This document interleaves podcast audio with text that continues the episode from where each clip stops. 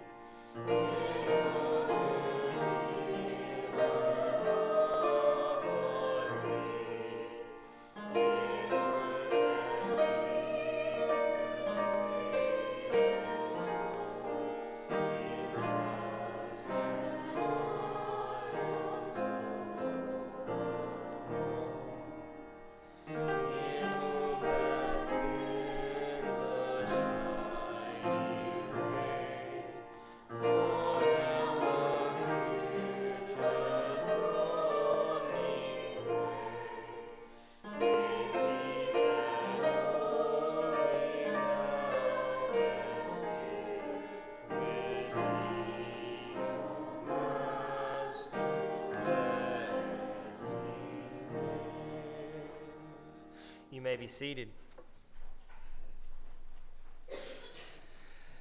Let us now come together and offer a prayer of yearning and hear words of assurance this morning.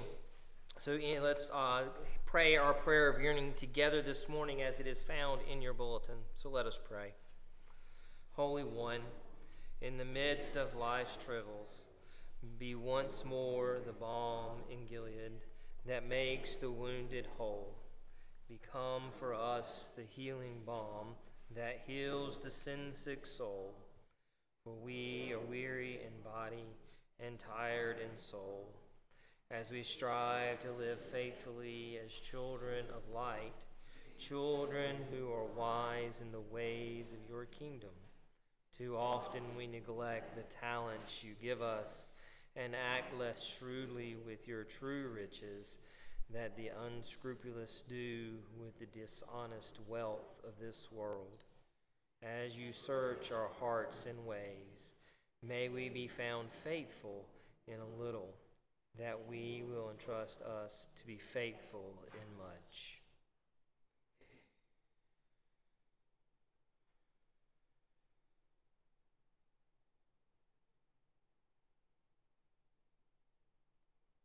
Rejoice and be glad, for even when sorrow grips us, God's compassion comes speedily to meet us. Be still and know that there is a balm in Gilead that heals the sin-sick soul. Thanks be to God. Amen. We now take time to lift up our joys and concerns so that we can pray with and for one another this morning. Uh, we do need to add the Marion Owens family and the Bill Swan family to our prayer list. Are there others to add this morning?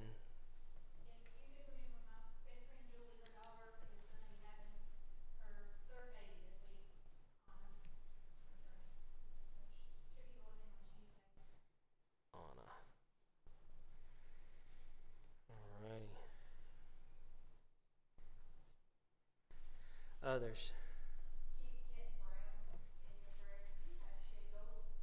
Mm. Yeah,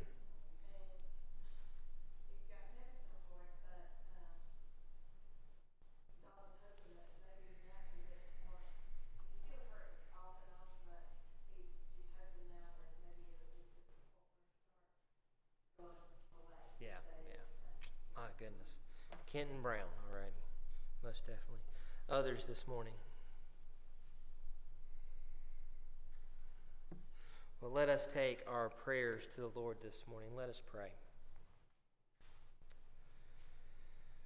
Gracious, holy God, we have come once again, gathered in this place as the church, as the people of God, as the siblings in Christ. And Lord, we come thankful. We come thankful for the many things that you have given us. We come thankful for the cooler weather. We come thankful for the week of worship that we had this past week. We come thankful that we were able to get out of bed this morning and, and make it to this place. We are thankful that through technology we can watch a service and worship with our family. Lord God, we are so blessed by you. Lord, may we always remember to say thank you for all those blessings. And Lord, we have a prayer list. We have a list of names that is growing by the day. And Lord, we have a world of people that need you and need our prayer that is growing by the minute. So, Lord, this morning we lift those names to you. We lift those who need healing. We lift those who are downtrodden. We lift those who are grieving. Lord, we give them all to you. You know each and one, every one of their names. You know each and every hair on their head. And, Lord, we are thankful that you are the great physician, that you are the Alpha and the Omega, and that in your hands, anything is possible. So this morning, Lord, we ask that your will be done in our lives, in the lives of the people around us, and in this world. Lord, let your will be done. And Lord, as we have gathered this day, and as we have prayed the prayer that Jesus taught us so many times, Lord, we come this morning, Lord, to again offer that prayer that Jesus taught us to pray, saying, Our Father, who art in heaven, hallowed be thy name. Thy kingdom come, thy will be done, on earth as it is in heaven. And forgive us this day our daily bread, and forgive us our trespasses, as we forgive those who trespass against us. And lead us not into temptation, but deliver us from evil. For thine is the kingdom, and the power, and the glory forever. Amen. Our first scripture reading this morning comes in the form of our Psalter reading, Psalm seventy-nine, one through nine, and it is printed in your bulletin. So let us join together as we read the Psalter together. The nations have come into your inheritance, God. They defiled your holy temple. They made Jerusalem a bunch of ruins. They've left your servants' bodies as food for the birds. They've left the flesh of your faithful to the wild animals of the earth. They've poured out the blood of the faithful like water all around Jerusalem, and there's no one left to bury them. We've become a joke to our neighbors, nothing but objects of ridicule and disapproval to those around us. How long will you rage, Lord, forever? How long will your anger burn like fire? Pour out your wrath on the nations who don't know you, on the kingdoms that haven't called on your name. They devoured Jacob and demolished his pasture. Don't remember the iniquities of past generations. Let your compassion hurry to meet us, because we've been brought so low. God of our salvation, help us for the glory of your name. Deliver us and cover our sins for the sake of your name. Amen. Uh, let us stand and sing the doxology as the offering is brought forward.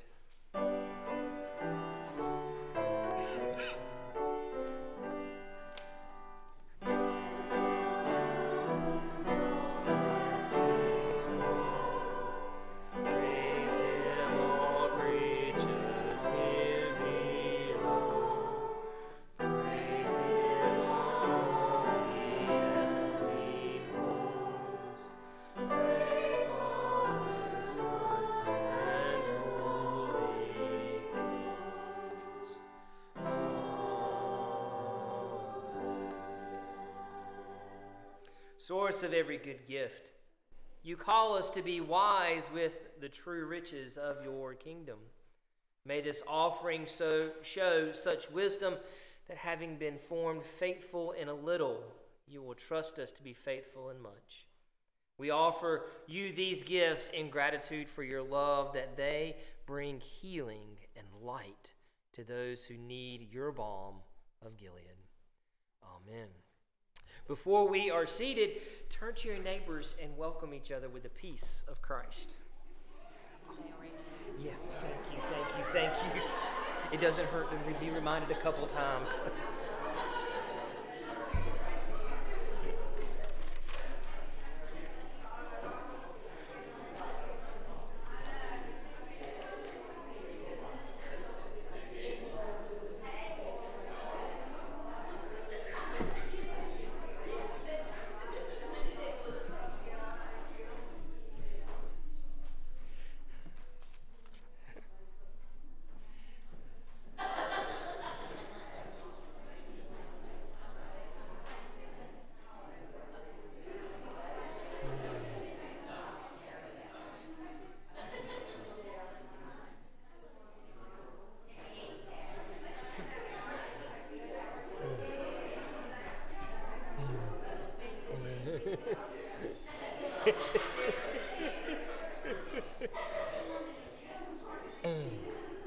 Yeah, as you're done, you may be seated. You don't have to keep standing.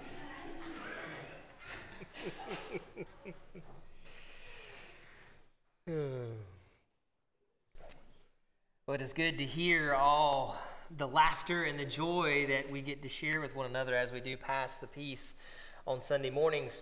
Let us get to our second scripture lesson this morning, which is the New Testament lesson from First Timothy chapter two. First Timothy chapter two, verses one through seven. First Timothy chapter two, verses one through seven. First of all, then I ask the request, prayers, petitions, and thanksgivings be made for all people. Pray for kings and everyone who is in authority so that we can live a quiet and peaceful life in complete godless, godliness and dignity. This is right, and it pleases God, our Savior, who wants all people to be saved and to come to a knowledge of the truth. There is one God and one mediator between God and humanity, the human Christ Jesus, who gave himself as a payment to set all people free. This was a testimony that was given at the right time. I was appointed to be a preacher, an apostle to this testimony. I'm telling the truth, and I'm not lying. I'm a teacher of the Gentiles in faith and truth. And then our gospel lesson this morning comes from Luke, the gospel according to Luke, chapter sixteen, verses one through thirteen. So hear now what the gospel of Luke has to say. Jesus also said to the disciples, "A certain rich man heard that his household manager was wasting his estate. He called the manager in and said to him, 'What is this I hear about you? Give me a report of your administration, because you can no longer serve as my manager.' Now the household manager said to himself, 'What will I do now that I that my master is firing me as his manager? I'm not strong enough to dig, and I'm too proud to beg. I know what I'll do, so that when I'm removed from my management position, people will welcome me into their house.' One by one, the manager sent for each person who owed his master money. He said to the first, 'How much do you owe my master?' He said, nine hundred gallons of olive oil. The manager said to him, 'Take your contract, sit down quickly, and write four hundred fifty gallons. Then the manager said to another, 'How much do you owe?' He said, one thousand bushels of wheat,' he said. 'Take your contract and write eight hundred. The master commended the dishonest manager because he acted cleverly.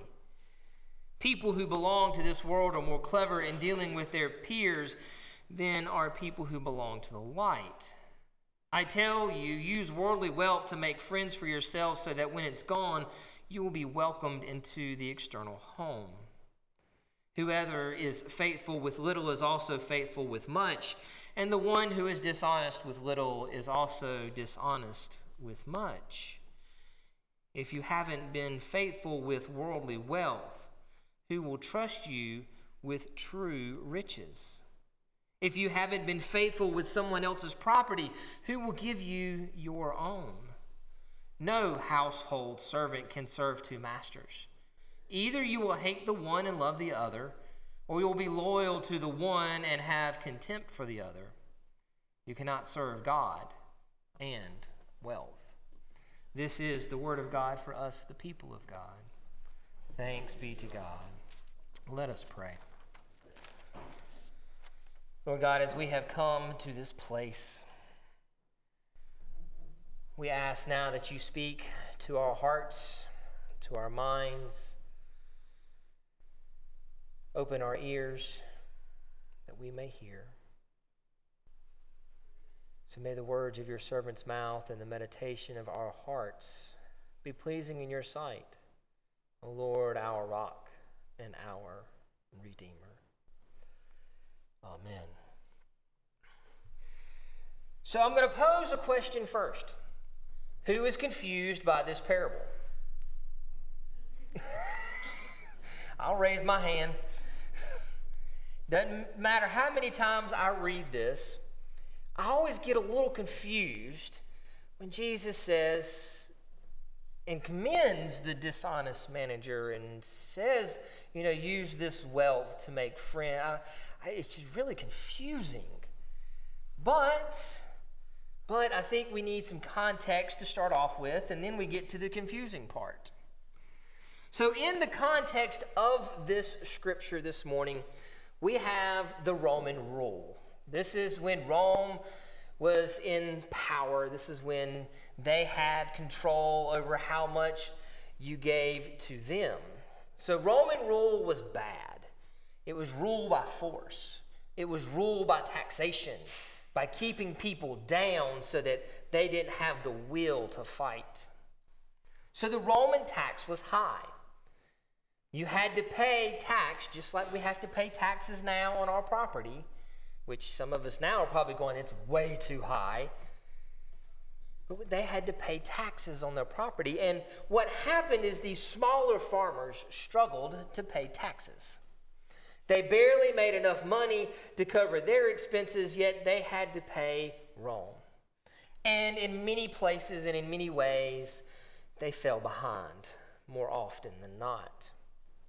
And when they fell behind, these rich landowners would come in and pay their tax debt and essentially take over the farm.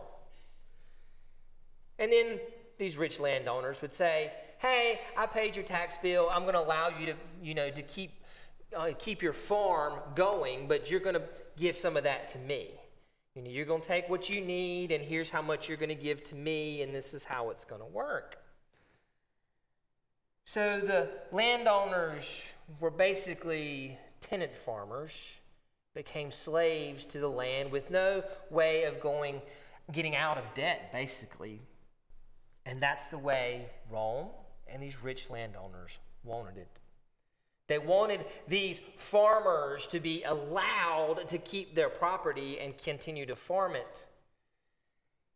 But these rich landowners didn't really care where it was at. They just bought the land and had a manager in that area. And the managers were just as dishonest and just as loyal to themselves as the rich landowners were. So not only did these small farmers have to pay a, a certain amount to the rich landowner that now pretty much owned their property, they also had to pay to the managers, because the managers, it's the only way they got paid, is by taking some out of what was left. So Barbara Rossing uh, in the Working Preacher blog says this: rich landowners and rulers were loan sharks, using exorbitant interest rates to amass more land and to disinherit peasants of their family land, in direct violation of biblical co- covenantal law. The rich man or lord, along with his steward or debt collector, were both exploiting desperate peasants. So when we hear Jesus say, you know, praise this manager for what he did and, and talk about wealth,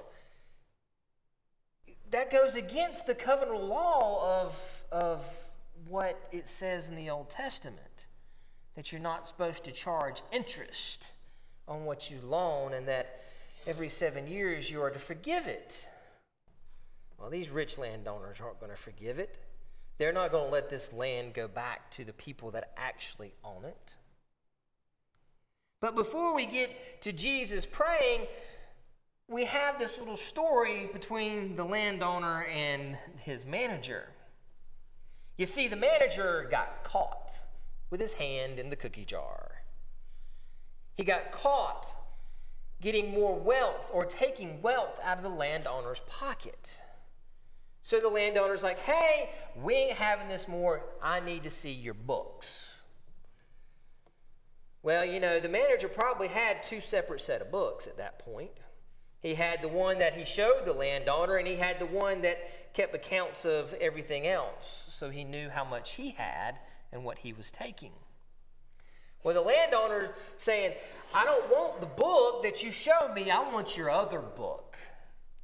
I want that book you keep hidden away in the closet, under the mattress, out in the stable where nobody's going to go look for it. You're busted, and you're no longer going to handle any money for me. Show me what you have done. So the manager was like, oh no, what am I going to do? I'm not strong enough to do anything, and I'm definitely too proud too proud to beg for money. So he had to think of a way to survive. He had to think of a way to make sure that he was going to have a place to live, that he was going to have a place to stay. Because no one was ever going to hire him again to manage any money after this got out. Because no one's going to be able to trust him. So he has to figure out what he's going to do. So he goes back to those landowners and calls them all in.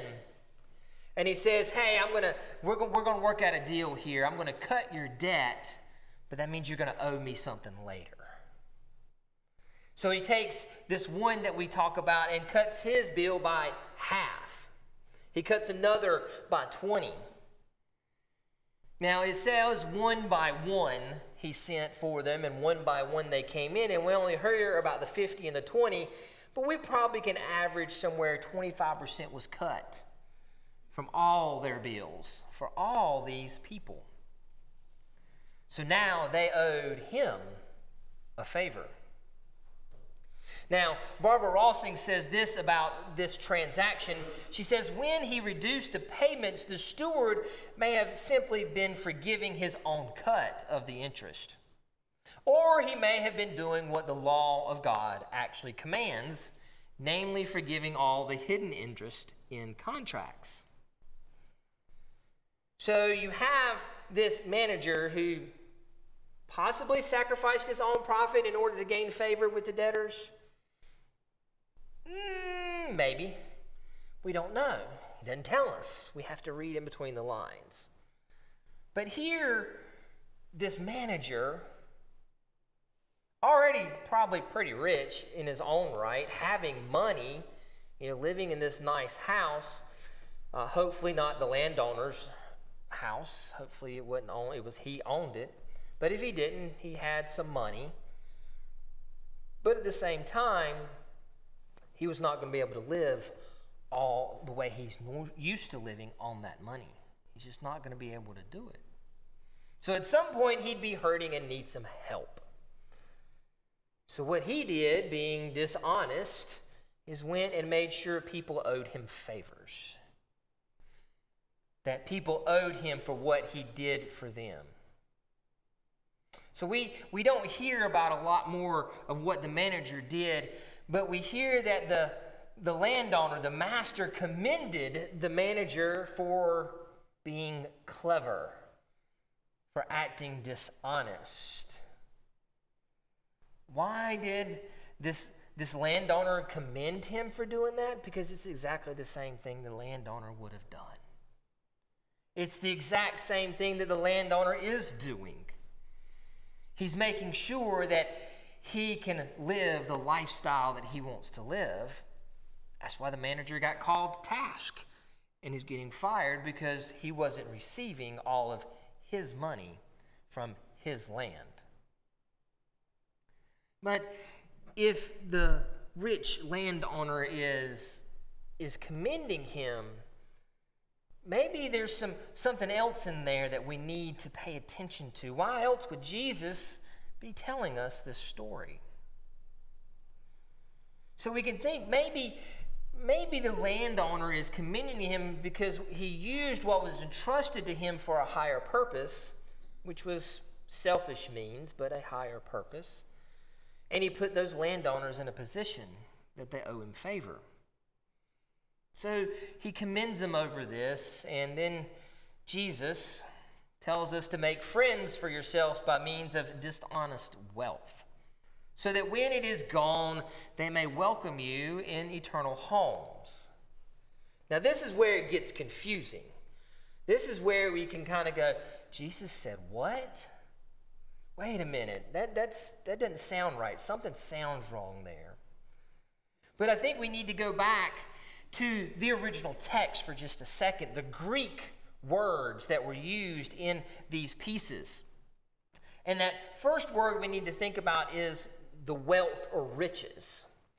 Now, this has been translated from the word mammon, which is a personification or a deification of wealth.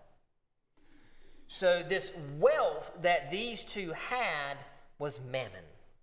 It was idolized wealth. And this is a reminder of how financial system itself can function as an idol or religion. Here, you know, the dishonest manager maybe have been going, hey, you know, this is what the scripture said, I'm going to start living this way. But more than likely it was, hey, I need people to owe me favors because I'm not going to have a job after a while. And I need to make sure that I'm still going to be able to live the way I want to. So they were idolizing wealth, idolizing what they had. So maybe the question for us is, how are we idolizing what we have? Now, I'm a techie, and I love technology. So this one, when I asked this question to myself, the first thing that came to mind was my phone, my watch, my T V, my gaming systems, um, you know, anything technology related that Jana lets me buy every now and then, um, just to satisfy that. But how much do I idolize that? How much did I really want that and, and, and had to go get that? Some, for some people, it may be new cars, it may be new toys, it may be new boats, because we do live near a lake. There just may be other things that are part of that. Now, having all of that is not bad, so don't hear that. It's, it's not bad to have wealth, it's not bad to have things. It's bad to idolize it. It's bad to put it all there. And then that's all that you have. So then we have to, to go from idolizing what we have, and then we have to think about the church. Now, Jesus never said, go build buildings and have church. That came from just wanting places that we can get out of the weather, places that are beautiful, like the temple that we read about in the Old Testament. But there are some churches out there that idolize what they have. Some churches idolize new technology. They want to use the latest and greatest thing. They're trying to find the best way to reach people, to entertain people, so they got to have lights and sounds and all of this stuff. Some are just want a new kitchen because the kitchen is old and antiquated, or they, you know, they just want to have that newness in that area. Some are using, uh, going and buying or building multi-use buildings. You know, and a lot of this is, a lot of it is for good. They're using what they have to build a new fellowship hall or multi-use building so that the community has a place to gather. They're building new kitchen because they need the new space because they're preparing meals more often now for the community and for the church. They maybe need the new tech because, you know, they, they want to show videos during the service, or they, they want to be able to broadcast their message out there. So remember, it's not bad to have things. It's bad to idolize things. Well, something that I think Christianity has idolized a little too much is the scriptures. Now, hear me out. The Bible is the book. The Bible is what we need to read. The Bible is what we need to understand, but we don't need to idolize it. Jesus and God come before the Bible. Jesus and God are in the Bible, but they're not of the Bible. They are out here among us. God and Jesus are with us. God and Jesus are the ones who are helping us read the scriptures along with the Holy Spirit's guidance in teaching us more. Because Jesus said it, I have a lot more to teach you, but you're not ready. So those teachings are not in this book. The basis of those teachings are, but the full lesson is not. So we have to listen for the Holy Spirit. And Jesus is also telling us that we have to build relationships. Charles Cosser from Text of Preaching says this: "This draws from the story, use your wealth, but it counters the story, make friends for yourself. Instead of employing your money to create a group that owe you favors, make friends with your money.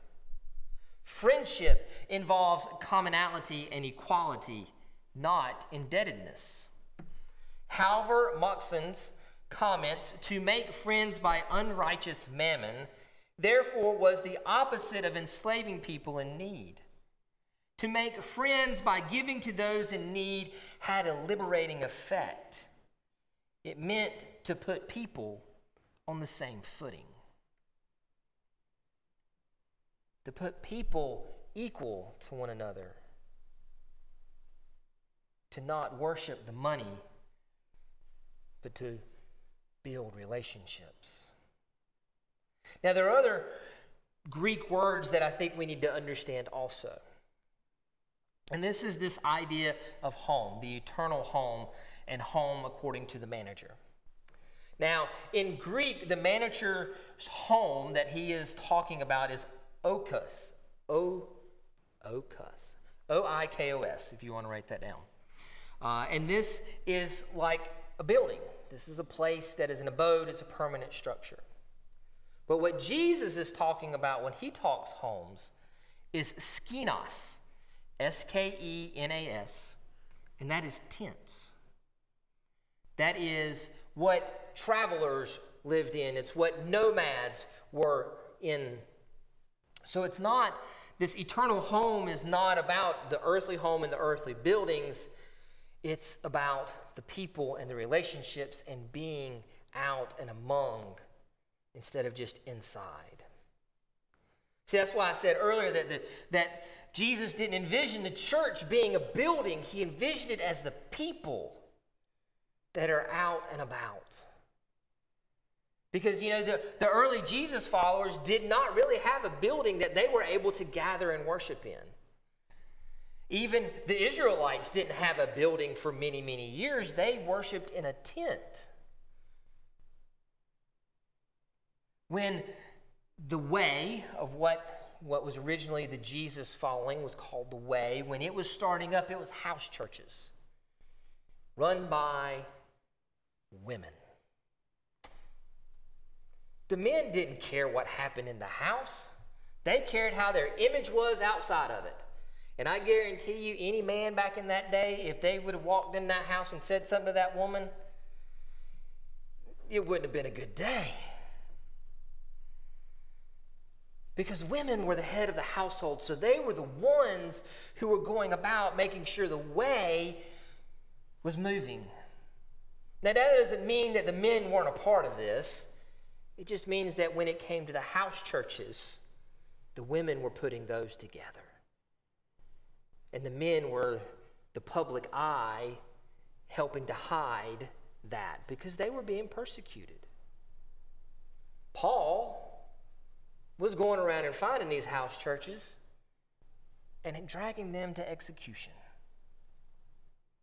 But yet Paul becomes one of the biggest supporters of the way. So what is what does all of this mean? How, you know, what, what do we need to take from this, this confusing passage? Well, what I see is maybe how we perceive ownership. If we all, if all that we have is actually God's, if we if we look at it in this way, which is sometimes hard to see, how are we using these gifts that are entrusted to us? How are we using what God has given us? How are we using those things? Secondly, how do we perceive wealth? Like I said, wealth is not bad. Having things is not bad. It's the worship of it, of it becoming mammon, is what the problem is. So we have to see, how can wealth be used to build the kingdom and not tear it down? Another thing is, how do we perceive God's vision? Now, there's two things we need to do under God's vision. Personally, God has a vision for each and every one of us. So what is God calling us to do as individuals, as members of the church, of God's church? And then there is God's church, the body, the bigger conglomerate of people that are gathered as siblings in Christ. What are we doing? Are we building relationships, or are we building buildings? Are we fighting oppression and injustice, or are we telling people they can't be here or there? Are we doing what Jesus told us to do as the second greatest commandment? To love our neighbors. This is a confusing scripture about faithfulness with money and how we are to use what we have, which is what God has given us, if we believe it that way, which we should, I think. How are we using that to build up the kingdom of God? Bless you. How are we using that? Well, this morning, we're going to reaffirm our faith, and we're going to remember our baptism and the vows that were taken at that time, either for us or by us, or later on in confirmation, of what we covenanted with God to do. What we said, hey, God, we're going to do these things. And we made that covenant in front of the people. So we're going to remind ourselves of our covenant to God as baptized believers. And then we're going to welcome one that has been a member of this church for many, many years. But we're going to fish, make it official this morning, uh, which is going to be an even more blessing of what it is to be the faithful of God. So this morning we're going to turn to page fifty-two in your hymnals.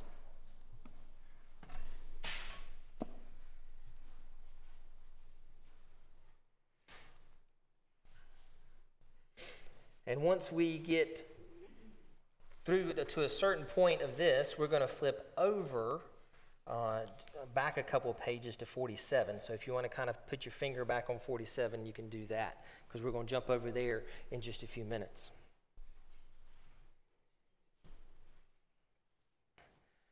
So brothers and sisters in Christ, through the sacrament of baptism, we are initiated into Christ's holy church. We are incorporated into God's mighty acts of salvation and given new birth through water and the Spirit. All this is God's gift offered to us without price. Through the reaffirmation of our faith, we renew the covenant declared at our baptism. Acknowledge what God is doing for us and affirm our commitment to Christ's holy church. So on behalf of the whole church, I ask you, do you renounce the spiritual forces of wickedness, reject the evil powers of this world, and repent of your sin? If so, say I do. Do you accept the freedom and power God gives you to resist evil, injustice, and oppression in whatever forms they represent themselves? If so, say I do. Do you confess Jesus Christ as your Savior? Put your whole trust in His grace and promise to serve Him as your Lord in union with the church which Christ has opened to people of all ages, nations, and races. If so, I do. According to the grace given to you, will you remain faithful members of Christ's holy church and serve as Christ's representatives in the world? So let us join together in professing the Christian faith as contained in the scripture of the Old and New Testaments. Do you believe in God the Father? I believe in God the Father Almighty, creator of heaven and earth. Do you believe in Jesus Christ? I believe in Jesus Christ, His only Son, our Lord, who was conceived by the Holy Spirit, born of the Virgin Mary, suffered under Pontius Pilate, was crucified, died, and was buried. He descended to the dead. On the third day he rose again. He ascended into heaven, is seated at the right hand of the Father, and will come again to judge the living and the dead. Do you believe in the Holy Spirit? Believe in the Holy Spirit, the Holy Catholic Church, the communion of saints, the forgiveness of sins, the resurrection of the body, and the life everlasting. The Lord be with you. Let us pray. When nothing existed but chaos, you swept across the dark waters and brought forth light. In the days of Noah, you saved those on the ark through water. After the flood, you set in the clouds a rainbow. When you saw your people as slaves in Egypt, you led them to freedom through the sea. Their children you brought through the Jordan to the land which you promised. Sing to the Lord, all the earth. Tell of God's mercy each day. In the fullness of time, you sent Jesus, nurtured in the water of a womb. He was baptized by John and anointed by your Spirit. He called his disciples to share in the baptism of his death and resurrection and to make disciples of all nations. Declare his works to the nations, his glory among all people. Pour out your Holy Spirit, and by this gift of water call to our remembrance the grace declared to us in our baptism.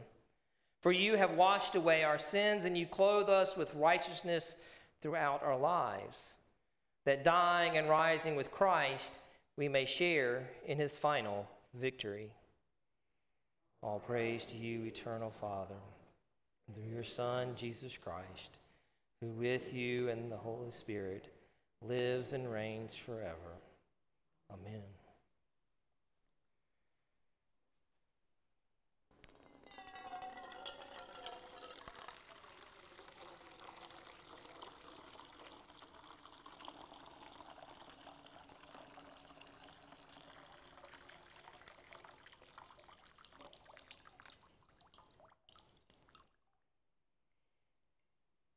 So we have heard and seen the water that flows.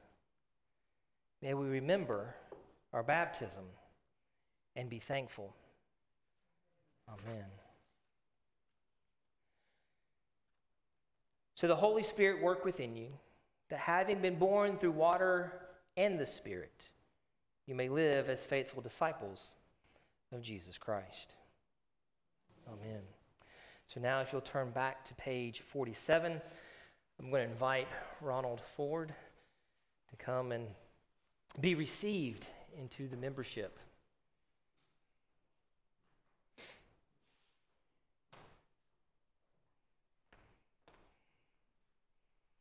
Ronald has been an active member of this congregation for many, many years, and now he is going to join us as a member, a professing member of this church. So let those persons who are members of our communities in Christ Holy Church and who now desire to enter into the fellowship of this congregation present themselves to be received into the membership of the United Methodist Church. So I ask you, Ronald, will you be loyal to the U M C and uphold it by your prayers, your presence, your gifts, and your service? I will. As we also receive him into the Methodist Church, we receive him into this local congregation. So let those who are members of other congregations of the United Methodist Church or Baptist, we are all welcoming, and who now desire to enter into the fellowship of this congregation present themselves to be welcomed. Again, Ronald, welcome. So brothers and sisters, I commend your love and care to Ronald, which you've already showed many, many, many times, whom we this day receive into membership of this congregation. I ask that you do all in your power to increase his faith and confirm his hope and to perfect him in love. We rejoice to recognize you as members of Christ's Holy Church and bid you welcome to this congregation of the United Methodist Church. With you, we renew our vows to uphold it by our prayers, our presence, our gifts, and our service. With God's help, we will so order our lives after the example of Christ, that surrounded by steadfast love, you may be established in the faith and confirmed and strengthened in the way that leads to eternal life. So God the Father, God the Son, and God the Holy Spirit bless, preserve, and keep you now and forevermore. Amen. Hang on just a second.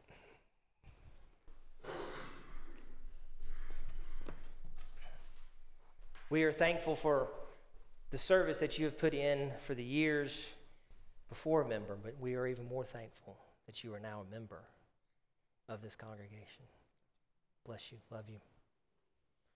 And there's your little certificate to, to put with your records. Welcome, Ronald.